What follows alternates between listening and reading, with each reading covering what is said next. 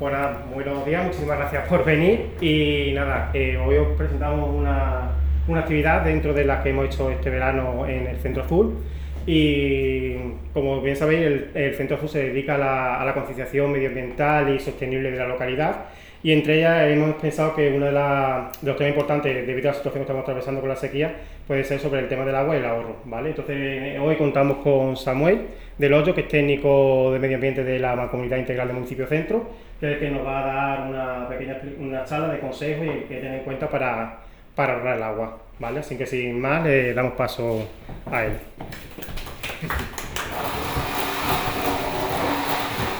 Hola, buenos días. Bueno, me ha, presentado Nico. Yo soy Samuel, soy el técnico de medio ambiente de la Mancomunidad. Eh, nos encargamos, entre otras muchas cosas, al tema de, del reciclaje de la materia de todos los, residuos que se recogen en los pueblos de la Mancomunidad.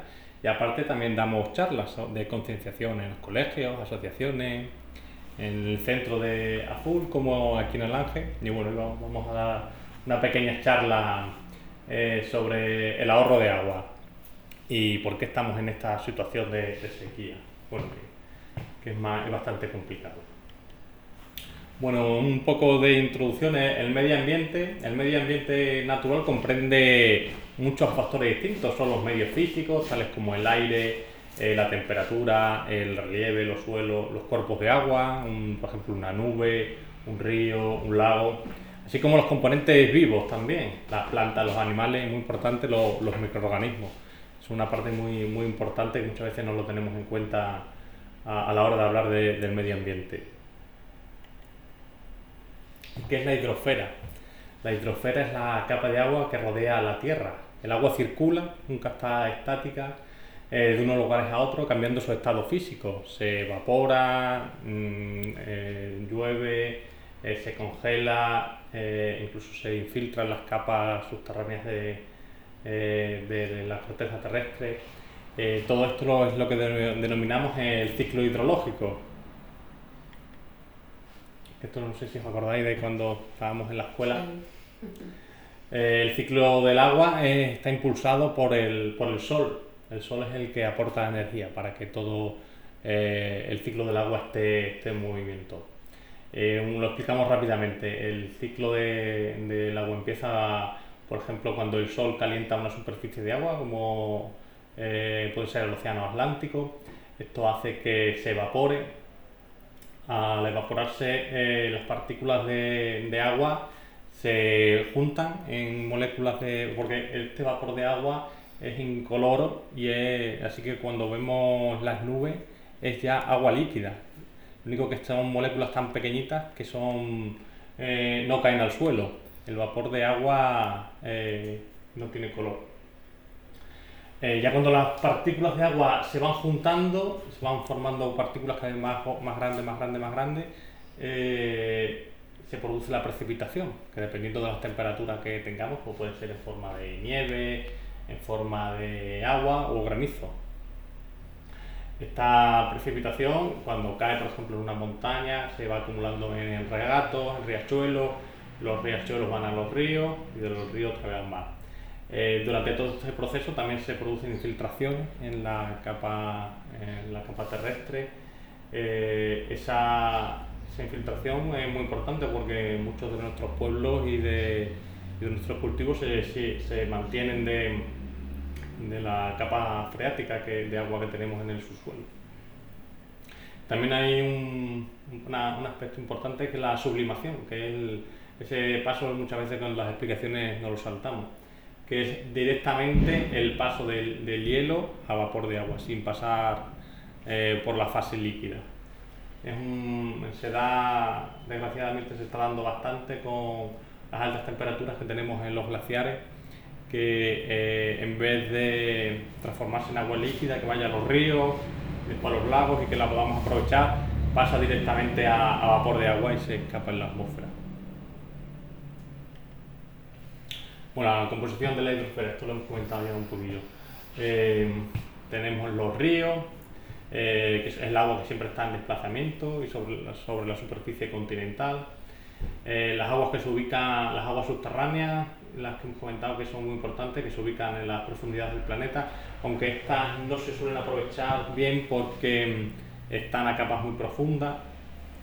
Las capas freáticas son las capas que están debajo del suelo o aguas subterráneas, esas son las que se suelen llegar con, con los pozos normales que, solemos hacer. El agua en la atmósfera, que son las aguas formadas por el vapor de agua, la nubosidad, el vapor de agua y las aguas en estado sólido, que son los glaciares que se encuentran en los, polos, en, en, las altas montañas. Aquí en Extremadura ya se queda muy poquito hielo perpetuo, si acaso en algún pequeño nevero que queda en Gredos, pero, pero poco más. Bueno, ¿y por qué es importante el agua para el ser humano? Eh, nuestro cuerpo está compuesto en un 70% de agua. Esto es una media porque los niños tienen más cantidad de agua que, nosotros. Sin beber no podríamos estar más de 3 o 4 días, si no, no nos podríamos morir. Y el agua es esencial para todo nuestro proceso digestivo, así como para eh, la absorción de los alimentos, para la eliminación de, los desechos. Con el, hígado y los riñones sabéis que son los órganos que trabajan en la depuración de, nuestro cuerpo y si sin agua eh, esos órganos pues, dejarían de funcionar y, nos moriríamos. Además también es muy importante porque regula el sistema circulatorio, lleva los nutrientes, reparte los nutrientes por, todo nuestro cuerpo a, través de, a través de la sangre. ¿Y para qué usamos el agua en España? Eh, esto es un dato importante eh, bueno, la mayor parte del agua que existe en el planeta es agua salada, que es por encima del 97%. Eh, luego tenemos el agua que, está en la corteza terrestre, que es el 3%, pero de, ese agua la mayor parte está en capas muy profundas de la Tierra que no se pueden aprovechar, o en los polos norte y el polo sur, que está congelada, que tampoco se puede aprovechar.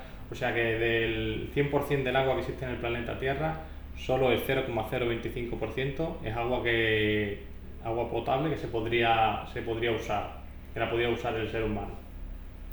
Y nosotros en España, ¿para qué usamos el agua que, tenemos? El 78% es agua que se destina a la agricultura.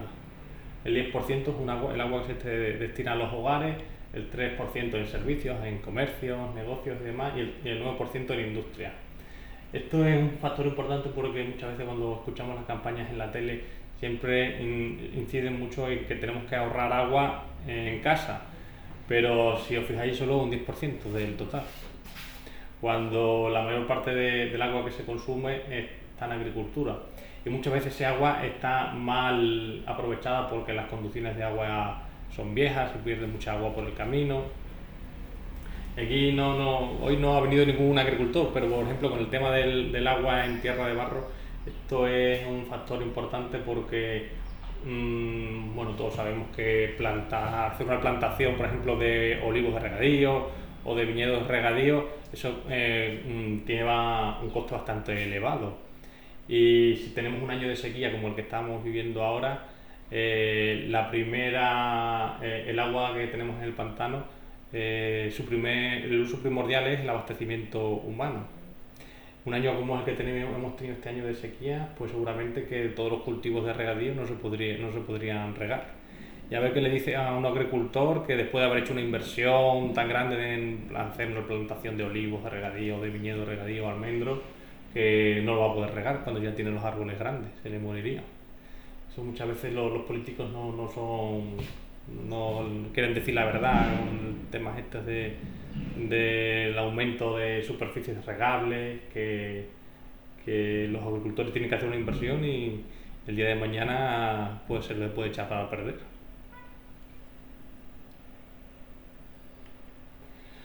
Bueno, ¿y cuáles son las causas de, de la falta de agua? Bueno, como hemos visto que, que el agua potable que, de la que disponemos nosotros eh, es muy poca de toda el agua total que hay en el planeta Tierra.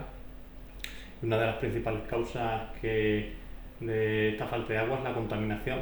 No sé si habéis escuchado las noticias últimas del, del agua del mar muerto, digo del mar muerto, del mar menor, en Murcia. Un agua mm, muy eutrofizada por la contaminación de, de los residuos de, de las industrias que hay alrededor, industria agraria y sobre todo también de, de todas las viviendas que hay alrededor que vierten directamente. Eh, ese agua eh, no, no, se ha, no, se ha, filtrado y como resultado da que, que, no se puede utilizar. Bueno, la sequía, la sequía, aparte de ser un, algo cíclico que ha ocurrido siempre, también últimamente la estamos viendo cada vez más agravada por los efectos del de cambio climático. Eh, siempre han existido épocas de, más lluvia, más sequía, pero eh, los efectos del cambio climático lo que están haciendo es que eh, sean cada vez más recurrentes la, la sequía que sea, y además más prolongada. También un, un, aspecto importante de la falta de agua es el uso descontrolado. se produce sobre todo en, en, la industria, en la casa, en casas, pero como lo hemos visto sobre todo en, en agricultura. Y cuando hablo de uso descontrolado no digo que los agricultores están usando mal, es por ejemplo también que, que desde que sale del pantano hasta que llega al campo de cultivo, pues muchas veces se ha perdido hasta el 50% del agua por el camino. En filtraciones en que están las, las, estructuras están viejas, se pierde agua, se evapora, se pierde mucha agua también por, por el camino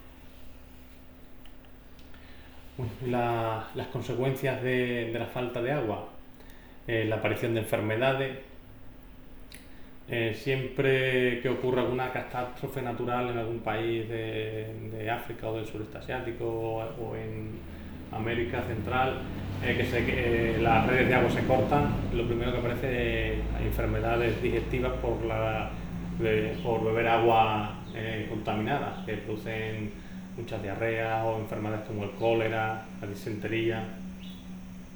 La falta de agua también eh, provoca falta de alimentos o que se encarezca mucho, como estamos viendo este año con el aceite de oliva. Llevamos dos años de sequía, los olivos no se recuperan y, y la escasez de aceituna ha hecho que el aceite se esté a precio de, de oro. La desaparición de especies animales y vegetales, eh, muchas de las especies autóctonas que teníamos aquí en Extremadura, por ejemplo, teníamos un, una almeja de río autóctona pues está desapareciendo en muchos sitios porque se están secando en los sitios en los que vivía.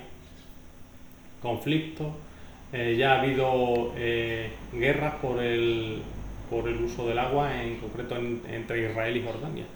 Hubo un conflicto por los altos del Golán, que eran una fuente de agua importante, y poca concienciación sobre la escasez de agua. Muchas veces, pues, cuando nos han dicho este verano de que no podíamos llenar piscinas en algunos pueblos, pues nos ha dado igual y, y la hemos llenado y hemos rasgado todo lo que nos ha querido el patio.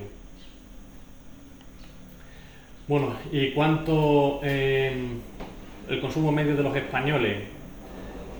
Cada español eh, consume 142 litros por habitante, los extremeños consumimos un poquito menos, 120 litros por habitante y día.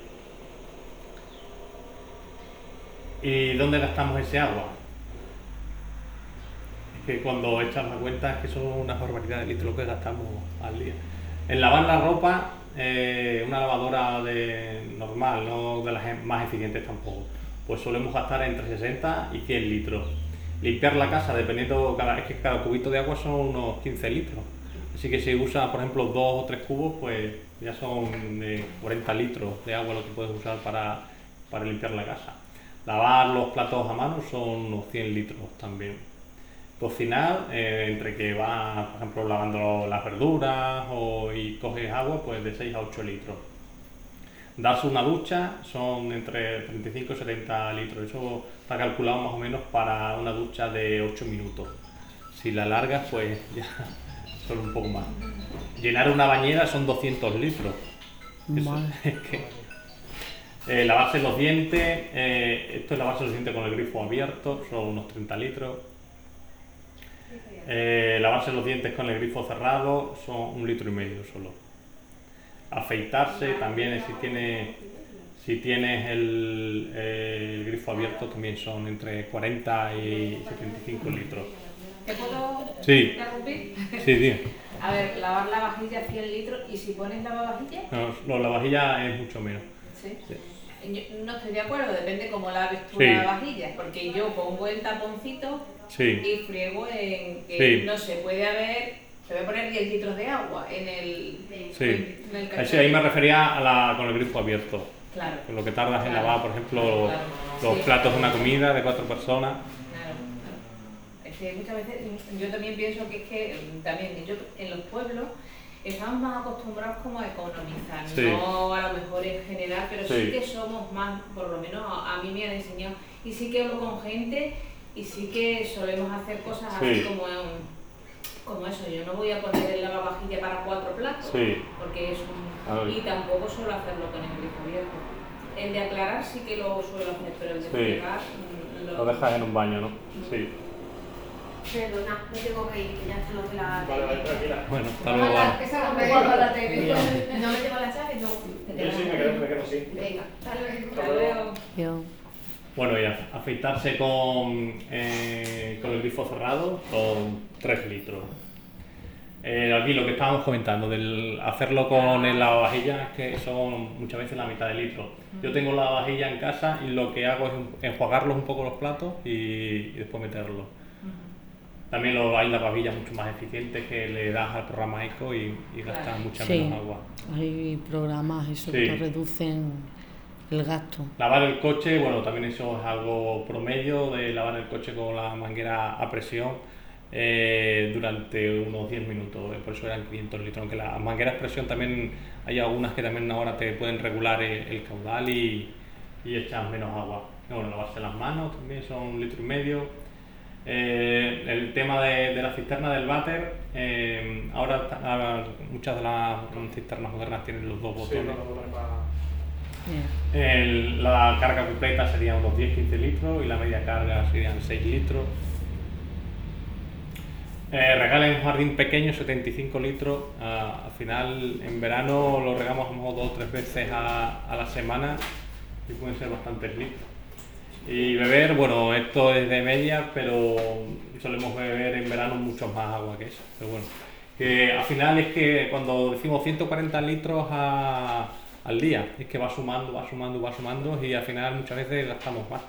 En verano seguramente gastamos más en, porque nos duchamos todos los días, incluso varias veces al día. Bueno, y ahora ah, algunas de las cosas que se pueden usar para, para ahorrar agua en casa. Muchas de estas cosas, eh, como has comentado antes, eh, en los pueblos se hacía antes, porque antes, yo soy de Calamonte, mi, madre recuerda cuando se puso el agua corriente en el pueblo, que fue en los años 70 o así. Antes no había agua, antes había agua del pozo, así que había que... ¿Aquí de la fuente? Había que economizarla. Y algunas casas no tenían pozo y tenían un sistema como esto, que esto ahora es muy moderno, pero eh, la casa de mis suegros, por ejemplo, tiene este sistema. No tenía pozo y tenía esto, que es un, aljibe. Recogían el agua de lluvia del tejado y lo llevaban al, aljibe. Y esto ahora son sistemas muy modernos, pero al final son sistemas que se han utilizado toda la vida. Lo único que que usándolos de, eh, con tecnología moderna y demás. Pero bueno, que, se han usado de toda la vida. lo usaba el agua esa pues para... Claro. Nosotros en el campo... En el campo tenemos un aljibe. Sí.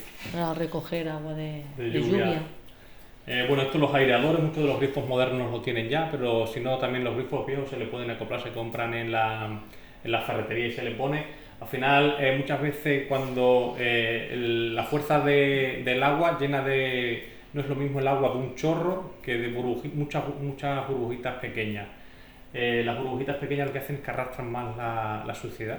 Por eso los aireadores estos son bastante buenos para quitar la suciedad, ponerlas en los grifos. También se pueden colocar ese tipo de aireadores en las duchas. También al final lo que hace es que gastan mucho menos agua. Mezclan el agua con pequeñas burbujitas de aire y eh, mm. para la suciedad quitan, quitan bastante las cisternas eficientes, lo que hemos comentado del doble botones en la cisterna. Y la reutilización de las aguas grises, eso también en mi pueblo yo conozco algunas casas que, que lo, lo, tenían antes y algunas modernas que se está haciendo. Estos son sistemas que se hacen eh, cuando vas a hacer una casa nueva, porque mm, hacer una obra de este calibre para en un cuarto de baño de una casa ya hecha es bastante complicado porque lo que se pretende es que, por ejemplo, toda el agua que se genera de la ducha, que se genera del grifo de lavarte las manos, vaya a un depósito y ese depósito luego se vuelva a reutilizar para, por ejemplo, el agua del váter o, por ejemplo, para regar un pequeño patio. Muchas veces el agua de la ducha, que es lo que nos hemos duchado porque teníamos un poco de sudor, que, no estamos ni sucios ni nada, mm. Que ese agua se podría volver a utilizar eh, perfectamente.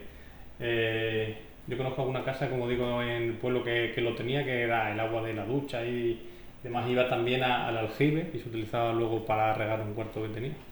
Ahora hay casas modernas que lo tienen, incluso que van conectados directamente, el agua, en la ducha, el agua que sale de la ducha va directamente al, a la cisterna del váter y cuando se llena va a otro depósito que tiene al lado. Eh, con este, estos sistemas de agua se pueden eh, eh, reducir hasta la mitad. Porque como hemos visto, las duchas que eran 70 litros los que podemos gastar cada, con cada ducha. Y estos son los sistemas que comentaba de, de, captación de agua de lluvia, que también esto eh, se está utilizando en muchas, en muchas casas nuevas que están haciendo. Eh, recogen el agua de lluvia y después, bueno, en vez de tener un... esto no se ve bien, pero se ve un poco. Tiene dos depósitos, uno pasa el agua por un filtro de, de tierra y la acumula luego en el otro depósito y esta se puede utilizar en agua perfectamente, clorándolo un poquito para, eh, para la ducha, para todo lo que son los grifos del cuarto de baño. Eh, se están utilizando cada vez más y seguramente que si seguimos con la sequía se irán poniendo más eh, en muchas más, más casas. Bueno, y ya finalizamos. Si tenéis cualquier pregunta, podemos, podemos comentarlo ahora aquí que tenemos tiempo. La verdad es que ahora no se me ocurre ninguna, pero eh, lo último que has dicho de tener el depósito, eso me parece fantástico. Deberían de darle más publicidad, ¿no? De, de dar ayudas para que la gente lo haga, porque al final es un beneficio para, para, toda la gente, ¿no? Con las Yo, que tenemos, no tenemos que esperar a que no haya agua. Sí. Los sistemas estos que he comentado de que aprovechar el agua de la ducha, esto yo he visto que algunas casas de ya, aunque sea antigua, que se va a arreglar el cuarto de baño que lo están poniendo. Es que se ahorra mucha, mucha agua. Yo lo que hago cuando me ducho es poner un cubo y el agua sí. cae para regar el jardín. y lo usamos para regar el jardín. Pasar por el jabón, no sé si es muy conveniente para las plantas, pero. No, no es problema. Bueno, normalmente cuando me ducho por eso, para refrescarme, ahora en verano sobre todo para refrescarme y eso. Entonces ahí vea, como, uso el jabón no a diario, sino una cada dos o tres veces, porque está uno limpio, pero entonces esa agua sí se reutiliza para, para el jardín, para mimar cosas para regar el jardín. Sí. Son estos sistemas, ya te digo, que el, al final es un depósito de, que es una tubería más, que va de, del desagüe de la ducha, que va a la cisterna de, del cuarto de baño, es que ese agua se puede volver a utilizar. Y lo del agua sí lo hacíamos antes, la lluvia, pues antes que cuando teníamos el patio descubierto, las canales se ponían a en los cubos y a lo mejor para fregar la loza, bueno, y sí. eso, para quitar eso, o sino también para regar el propio jardín. Pero ahora ya, pues ya tenemos cubierto el, el patio y todo, así que ya tenemos agua, un canal que no caiga, así que ya no, lo podemos regar. No, y que llueve poco. Y que llueve poco también, efectivamente. En casa mi suegro lo tiene, era toda el, el agua que llovía eh, caía en un patio interior que tenía y en el patio interior ese dentro había un aljibe y, y, todo el agua ese se aprovechaba luego para regar el patio y demás. Que muchas de las casas viejas que de pueblos muchas veces lo tenían. Lo tenían, sí. Pero bueno, esto ya muchas veces luego le ponen nombres modernos y no parece que han inventado el mundo, pero bueno, son cosas que, se han, que, se han, que se han usado siempre. Pero sí. bueno. Lo que pasa es que se han ido dejando por sí, comodidad. sí, es verdad. Eh, eh, pero porque no nos ha hecho falta, como teníamos todo a mano. Sí, eso muchas veces nos pasa que desde que tenemos eh, el agua en un grifo y la abrimos cada vez que, que nos da la gana, no le prestamos valor a, eso. Efectivamente. Exacto. Solo ahora, este año que le hemos puesto un poco las orejas al lobo, sobre todo en los pueblos de alrededor de Tentudía, que llevan con cortas de agua todo el verano y les queda todavía. Pues esos pueblos, seguramente que esa gente ya empezará a. Bueno, nosotros no. A concienciarse. Nosotros no, sí. no tarda mucho, cuando nos llueva, el nuestro. Mm. Nosotros en, el he visto esta mañana, creo que estamos en un 12 con un 12%. En teoría, agua para beber, eh, nosotros bebemos todos los pueblos de alrededor del pantano. Pero dicen que todos los años, pero no sé yo. Pero Bueno, está grabando, pero da igual, en mi opinión. Creo que no está al 12%, yo creo que hay menos agua directamente, creo. Porque es que esta, este pantano evapora muchísima agua. Sí. Entonces, y además está la prueba que en una de las piedras que tengo enfrente del centro azul, hace dos días no se ve, está viendo, así que es imposible que pierda. Tiene que haber mucha evaporación porque encima el calor que hemos tenido. Sí, sí. Pues Por eso lo del 12, no sé hasta qué punto ese dato tan, sí. Pero que conste que es opinión personal. Sí. Ya, bueno, pero que, que, eso, que, que, está en unos niveles bajos, evidentemente. Sí, por eso con el tema del regadío de tierra de barro, los, los políticos que son los que al final tienen que que toman las decisiones tienen que decirle la verdad a los agricultores. De un año de sequía como este que hemos tenido, van a poder regar, sí o no, porque es que los agricultores tienen que decirle las cosas de verdad. Sí, sí, sí. Porque tienen que al final invertir mucho dinero en, en, toda la plantación que van a hacer, le tienen que decir la verdad a los agricultores. Porque luego es que vienen las consecuencias. Así que. Pues ya está. Concienciación por parte de por parte de todo, de la ciudadanía, pero como tú dices también de, de todas las administraciones y de todo y de todos los políticos. Hmm. Para que podamos ahorrar, porque como tú dices, cada gota es importante, ¿no? Cada gota cuenta. Es muy importante en esta situación que, que tenemos que, que, está siendo ya eh, complicada. ¿eh? la cuenca del Guadalquivir es una de las que está más bajas, pero después está la del Guadiana. ¿eh? Y ya pues se están viendo pantanos que están completamente secos, hmm. desgraciadamente. Así que también en lo que dependa de nosotros, pues tenemos que colaborar y, y tenemos que concienciarnos y, y ayudar, aunque también como decías tú, ¿no? La agricultura, las industrias, en fin todos. Es una tarea de, de concienciación de todos. Sí, sobre todo que prestemos, le demos valor a, a lo que tenemos. A lo que tenemos y que no pensemos que porque tenemos agua en el grifo la podemos tirar como nos dé la gana. Y nada, bueno, pues muchas gracias por, por venir. Muchas gracias a ti.